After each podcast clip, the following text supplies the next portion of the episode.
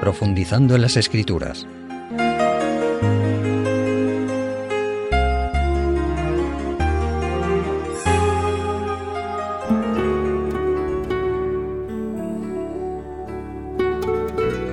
Estimados amigos, hoy vamos a hablar de la pasión de Cristo. Los sufrimientos de Jesús en el huerto de Getsemaní y en el Calvario representan el drama más impresionante de la historia. Sin duda, la gran mayoría de vosotros ha contemplado películas con una importante base bíblica sobre los sufrimientos del Salvador y su muerte en la cruz. Y también todo aquel que tenga buenos sentimientos no habrá dejado de estremecerse e impresionarse, como lo hacemos cuando leemos en los Evangelios los relatos históricos sobre la pasión de Cristo. Hemos de plantearnos una importante pregunta. ¿Con qué propósito vino Jesús al mundo? El conocido texto de Juan 3:16 que tantas veces citamos nos dice, porque de tal manera amó Dios al mundo que dio a su Hijo único para que todo el que crea en Él no perezca, sino que tenga vida eterna. Y en la primera epístola del apóstol Pablo a Timoteo, en el capítulo 1 y versículo 15, nos dice, palabra fiel y digna de ser recibida por todos, que Cristo Jesús vino al mundo para salvar a los pecadores, de los cuales, dice Pablo, yo soy el primero. Como nos señalan las Sagradas Escrituras, la consecuencia directa del pecado, de la desobediencia de las criaturas, es la muerte eterna. Y Dios en su amor infinito decidió evitarla con la venida de la segunda persona de la divinidad hecho hombre, Jesucristo, para que ocupando el lugar que nosotros, las criaturas, merecíamos por nuestra rebelión y desobediencia a Dios, si creemos en Él, Jesús, y le aceptamos como Salvador personal, podamos gozar de la vida eterna que era y sigue siendo el plan de Dios para los seres creados. Fue, sí, queridos amigos, el amor de la deidad, de la divinidad, Padre, Hijo y Espíritu Santo, el que motivó este gran sacrificio venir a salvar a los pecadores, con el riesgo que esto representó para Jesús al ser tentado por Satanás a través de toda su vida en la tierra, para que con su naturaleza humana pecara. Este era el plan de Satanás y así fracasara el plan de salvación divino para los pecadores. Este hecho portentoso de la muerte de Cristo, de la pasión de Cristo, ya había sido profetizado por Isaías y lo encontramos en el capítulo 53 de su libro, donde nos adelanta la pasión de Cristo con todo detalle unos siete siglos antes del nacimiento de Jesús. Vamos a leerlo en Isaías 53, parte de este hermoso capítulo evangélico. ¿Quién ha creído a nuestro anuncio? pregunta. ¿A quién se ha revelado el brazo del Señor? Mi siervo creció como un retoño, como raíz en tierra seca. No tenía belleza ni esplendor para atraernos, sin apariencia para que lo deseáramos despreciado y desechado entre los hombres, varón de dolores, experimentado en quebranto. Y como escondimos de él el rostro, fue menospreciado y no lo estimamos. Sin embargo, él llevó nuestras enfermedades y sufrió nuestros dolores, y nosotros lo tuvimos por azotado, por herido de Dios y abatido. Pero Él fue herido por nuestras rebeliones, molido por nuestros pecados. El castigo de nuestra paz fue sobre Él, y por su llaga fuimos sanados. Todos nos descarriamos como ovejas, cada cual se desvió por su camino, pero el Señor cargó sobre Él el pecado de todos nosotros. Impresionante, ¿verdad? Y sigue en el versículo 7, angustiado y afligido no abrió su boca. Como cordero fue llevado al matadero. Como oveja ante sus trasquiladores enmudeció y no abrió su boca. Fue arrestado y juzgado injustamente, sin que nadie pensara en su linaje. Fue cortado de la tierra de los vivientes. Por la rebelión de mi pueblo le dieron muerte. Se dispuso con los impíos su sepultura, pero con los ricos fue en su muerte, porque nunca hizo maldad, ni hubo engaño en su boca. ¿Verdad que parecería que esto fue escrito después de la muerte de Cristo? Pues bien, algo más de siete siglos antes del nacimiento de Jesús, el Señor reveló esta verdad maravillosa al profeta Isaías, que se cumplió al 100% cuando leemos los evangelios, como luego veremos. Y aún hay quienes se preguntan si podemos creer en la Biblia como palabra de Dios. Veamos la confirmación. Pasamos al Evangelio según San Mateo, al capítulo 26. Esto ya son hechos consumados. Lo otro era la profecía, el anuncio, y a partir del versículo 47 leemos. Cuando Jesús hablaba, llegó Judas, uno de los doce, y con él mucha gente con espadas y palos, de parte de los principales sacerdotes y de los ancianos del pueblo. El traidor les había dado señal diciendo, al que yo bese, este es, prendedlo. Enseguida se acercó a Jesús y le dijo, salve, maestro, y lo besó. Jesús le dijo, amigo, ¿a qué vienes? Entonces se acercaron, echaron mano de Jesús y lo prendieron. Pero uno de los que estaba con Jesús extendió su mano y sacó su espada, dio al siervo del pontífice y le quitó la oreja. Entonces Jesús le dijo, vuelve tu espada a su lugar, porque todos los que tomen espada, espada perecerán. ¿Acaso no puedo orar a mi Padre y en el acto me daría más de doce legiones de ángeles? Pero entonces, ¿cómo se cumplirían las escrituras de que así tiene que suceder? ¿Qué escrituras? Isaías 53 entre ellos. En ese momento Jesús dijo a la gente, como contra un ladrón habéis salido con espadas y palos a prenderme, cada día me sentaba con vosotros enseñando en el templo y no me prendisteis. Pero esto sucede, una vez más, dijo Jesús, para que se cumplan las escrituras de los profetas. Entonces todos los discípulos lo dejaron y huyeron. Sin duda, la traición de Judas fue muy dura para Jesús. Muy duro el que uno de los suyos, el tesorero del grupo, el que guardaba los pocos medios económicos de que disponían, fuera quien hubiera concertado por 30 monedas de plata la entrega de Jesús a los dirigentes religiosos de Israel que planeaban la muerte del Salvador. Como hemos leído al final de sus palabras, Jesús dijo que todo esto sucedió para que se cumplieran las escrituras de los profetas.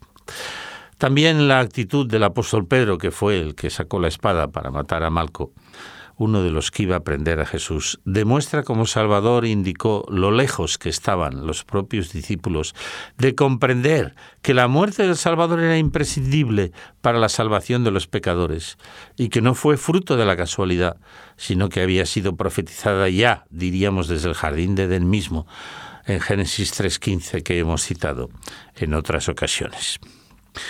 Si seguimos leyendo en la pasión de Cristo, ya que el relato bíblico se comenta por sí mismo, como hemos visto, y es impresionante, iremos viendo realmente el cumplimiento de Isaías 53.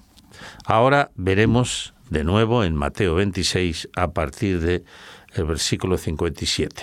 Los que prendieron a Jesús lo llevaron al sumo sacerdote Caifás, donde los escribas y los ancianos estaban reunidos. Y Pedro los siguió de lejos hasta el patio del sumo sacerdote. Entró allí y se sentó con los criados para ver el fin.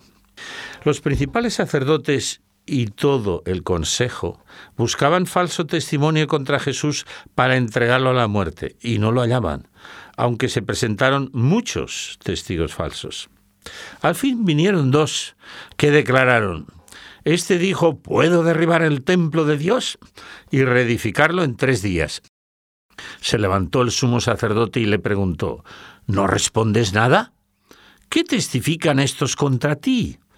Pero Jesús callaba. Entonces el sumo sacerdote le dijo, Te conjuro por el Dios viviente que nos digas si eres el Cristo, el Hijo de Dios. Jesús respondió, Sí, tú lo has dicho. Además os digo que en el futuro veréis al Hijo del Hombre sentado a la diestra del Todopoderoso y que vienen las nubes del cielo. Entonces el sumo sacerdote rasgó sus vestidos y dijo, ¡Ha blasfemado! ¿Qué necesidad tenemos de más testigos? Habéis oído su blasfemia. ¿Qué os parece? Ellos respondieron, es culpable de muerte. Entonces le escupieron en el rostro, lo abofetearon y lo golpearon. Y le decían, adivina tú, Cristo, quién te golpeó. Todo fue impresionante y es un reflejo claro del amor de Dios hacia nosotros pecadores. Por ello deberíamos reflexionar no una vez al año, sino cada día de nuestra vida sobre la pasión de Cristo, su infinito amor por los pecadores y el amor de la divinidad hacia los seres creados. Amigos, hagamos una pausa y luego continuamos. Conoce nuestros interesantes cursos en www.ofrececursos.org y solicita los que más te interesen de forma totalmente gratuita y sin ningún compromiso. Recuerda www.ofrececursos.org.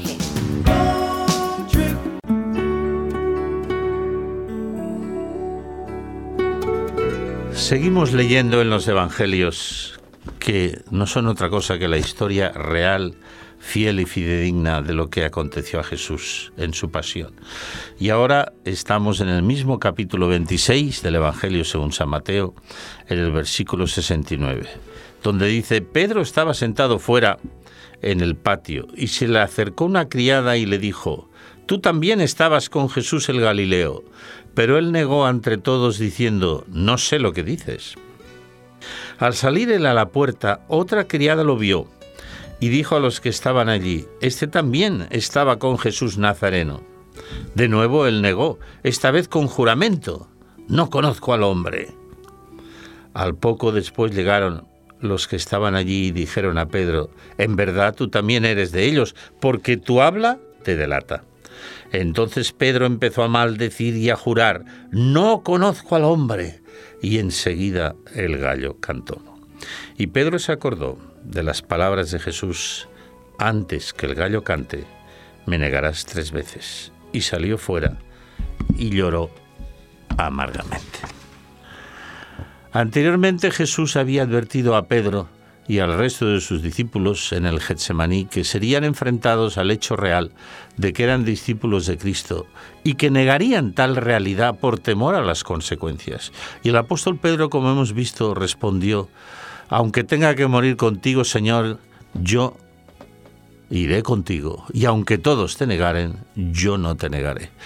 Y lo interesante es que el texto añade que todos dijeron lo mismo, o sea, no hemos de culpar a Pedro únicamente o cebarnos con él con su debilidad, porque los demás hicieron lo mismo. Y si reflexionamos, todos alguna vez, mis amigos, negamos a Jesús. Jesús respondió a Pedro, te aseguro que esta noche, antes que el gallo cante, me negarás tres veces. Hemos leído que tristemente la predicción de Jesús se hizo realidad. Primero ante una criada, que le dijo, tú también estabas con Jesús el Galileo. Pedro respondió, no sé lo que dices. Se trataba, como hemos visto, de una criada, no de ninguna autoridad. Pero sin duda el miedo a ser prendido también lo condujo a la primera negación. Al salir a la puerta, como vimos, otra criada dijo a los allí presentes, este también estaba con Jesús el Nazareno. Y como vimos, Pedro lo negó con juramento, diciendo, no conozco a este hombre. Durante tres años y medio, Pedro había compartido el ministerio de Jesús y ahora juraba no conocerlo. Realmente incomprensible y muy triste. Llegamos a la tercera negación. Como leímos, los que estaban allí le dijeron, bueno, tú también eres de ellos porque tu habla te delata. Hablas como ellos, con el acento que los seguidores de Jesús tenían por ser de la región de Galilea. Como respuesta, Pedro, como vimos, maldijo y juró diciendo una vez más, no conozco a este hombre, o sea, no conozco a Jesús. Lo que hace el miedo y la falta de fe. Inmediatamente después de la tercera negación, como vimos, cantó el gallo. Y Pedro se acordó, demasiado tarde, claro está, de la advertencia de Jesús. Antes que el gallo cante, me negarás tres veces. Qué pena, mis amigos, que Pedro confiara en sí mismo. Y como decimos tantas veces, exclamó, Señor, otros pueden negar que te conocen, pero yo nunca lo haré. Además, sepas que yo estoy dispuesto a morir contigo, junto a ti, si fuera necesario. Este es el clásico yo nunca haré tal cosa, lo juro, y luego es el primero que lo hace o que lo hacemos. Confiar en nosotros mismos ante la tentación conduce siempre al fracaso. Jesús dijo en otro momento, sin mí nada podéis hacer. Apliquémonos cada uno la lección en nuestra vida. No obstante, mis amigos, lo positivo de Pedro fue su arrepentimiento sincero y genuino. Y como leímos nada más oír el canto del galle, salió corriendo y lloró amargamente, reconoció su grave pecado y más tarde ante la pregunta de Jesús después de su resurrección dijo, Señor, tú sabes todas las cosas, tú sabes que te amo. En cambio, Judas el traidor no se arrepintió de su grave pecado, sintió solo remordimiento, sintió que su plan había fracasado, devolvió las monedas de plata a los dirigentes judíos y dijo, es verdad que dijo, he pecado entregando sangre inocente. Pero luego fue y se ahorcó, en lugar de ir a Jesús o esperar que éste fuera él, como sucedió con Pedro, y mostrar su verdadero arrepentimiento. Sí, el genuino arrepentimiento siempre conduce a un cambio de la conducta. Las Sagradas Escrituras nos enseñan que sin arrepentimiento no hay perdón de pecados. Y como hemos visto, arrepentirse es mucho más que decir he pecado. Es desear cambiar y solicitar la ayuda divina para ese cambio. Es iniciar una vida nueva, como la inició el apóstol Pedro cuando Jesús le dijo apacienta mis ovejas y mis corderos. Jesús no se lo dijo al resto de los discípulos porque ellos no la habían negado públicamente. Ellos, el resto, estaba claro que seguirían apacentando las ovejas de la Grey, o sea, los nuevos cristianos. Pero Pedro, en cambio, sí necesitaba ser confirmado como discípulo, después de haber negado a su Señor y Salvador. Pasamos ya a la fase final de la pasión de Cristo, ahora en el capítulo 27 del Evangelio de Mateo, a partir del versículo 17.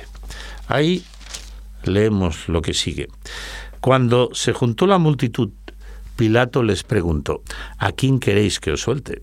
¿A Barrabás o a Jesús llamado el Cristo? Porque sabía que por envidia lo habían entregado. Cuando Pilato estaba sentado en el tribunal, su esposa le mandó decir, no tengas nada que ver con este justo, porque hoy he padecido mucho en sueño por causa de él. Pero los principales sacerdotes y los ancianos persuadieron al pueblo para que pidiesen a Barrabás y matasen a Jesús. Cuando el gobernador preguntó, ¿cuál de los dos queréis que os suelte? Ellos respondieron, a Barrabás. Pilato les dijo, entonces, ¿qué haré de Jesús llamado el Cristo? Dijeron todos, sea crucificado. Pilato preguntó, ¿qué mal ha hecho? Pero ellos gritaban más diciendo, sea crucificado. Y viendo Pilato que nada adelantaba, antes se hacía más alboroto, pidió agua y se lavó las manos, como conocemos. Entonces, dice el versículo 26, le soltó a Barrabás y habiendo azotado a Jesús, lo entregó para que fuera crucificado. Conocemos, ¿verdad?, estos relatos que por lo menos alguna vez al año se muestran en algunos medios de difusión. Y la verdad es que, como yo decía en el original al principio, en la introducción, hay películas basadas en la Biblia sobre la vida de Cristo, como La Pasión según San Mateo y otros, que realmente son impresionantes. Pero a mí me impresiona comprobar hasta dónde llega la obcecación humana, que condujo a los dirigentes religiosos judíos y a la mayor parte del pueblo allí congregado a pedir la crucifixión de Jesús y la liberación de Barrabás, ya que, como leímos, cada año para la Pascua era liberado un preso. No hay duda que detrás de todo este relato impresionante y penoso está Satanás.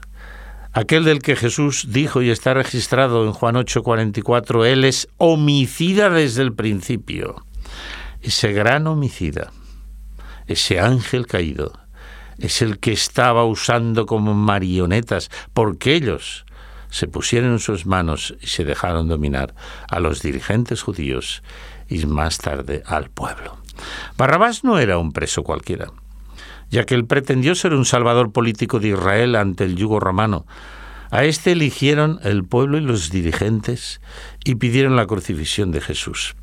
Jesús el que había sanado a sus enfermos, resucitado a muchos de sus muertos, había dado de comer en diversas multiplicaciones de panes y peces a la gente hambrienta, les había consolado, les había predicado las buenas nuevas de salvación en la vida eterna y un largo etcétera. Qué injustos somos los seres humanos. Señalemos que inconscientemente los allí reunidos pidieron que la sangre de Jesús, o sea que si estaban cometiendo un crimen, recayera sobre ellos y sobre sus hijos. Y amigos, la historia algo nos dice sobre aquella petición terrible y totalmente inconsciente. Terminemos leyendo ya en Mateo 27, a partir de el versículo 27, parte de estos versículos del final de la pasión de Jesús. Un tema tan amplio que podríamos estar hablando de él durante horas, pero es mejor leer los textos bíblicos, creo yo, que son una confirmación histórica, como hemos dicho, de la profecía de Isaías en el capítulo 53. Dice pues en Mateo 27 a partir del verso 27, entonces los soldados del gobernador llevaron a Jesús al pretorio y juntaron a toda la tropa alrededor de él, le quitaron la ropa, le echaron encima un manto escarlata, Después trenzaron una corona de espinas, la pusieron sobre su cabeza y pusieron una caña en su mano derecha, e hincando la rodilla ante él se burlaban diciendo, Salve, rey de los judíos. Escupieron en él y tomando la caña lo golpeaban en la cabeza. Después que lo hubieron escarnecido, le quitaron el manto, le pusieron su propia ropa y lo llevaron a crucificar. Saltamos un poquito Después de crucificado, los soldados se repartieron sus vestidos, echando suertes en cumplimiento de lo que dijo el profeta.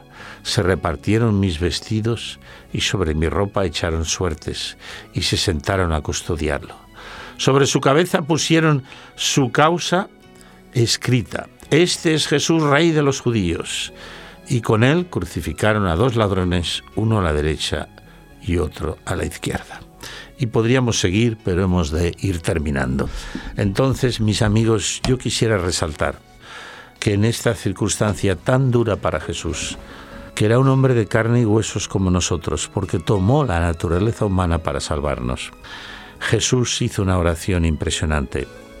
Padre, perdónalos porque no saben lo que hacen. Estaba pidiendo el perdón de aquellos que le estaban hiriendo, que le estaban crucificando que se estaban burlando de él. Se acordó también de su madre María y se la encomendó a su discípulo más joven, a Juan. Y finalmente en su última oración dijo, Padre, en tus manos encomiendo mi espíritu. Qué ejemplo más maravilloso nos dejó Jesús. Por ello hay un himno cristiano que dice así, jamás podrá alguien separarnos de Cristo nuestro Redentor, ni cosa alguna arrebatarnos el gozo de su tierno amor. Estimados amigos, reflexionemos, ya que como dicen las Sagradas Escrituras, ¿cómo escaparemos si tuviéramos en poco una salvación y un amor tan grande?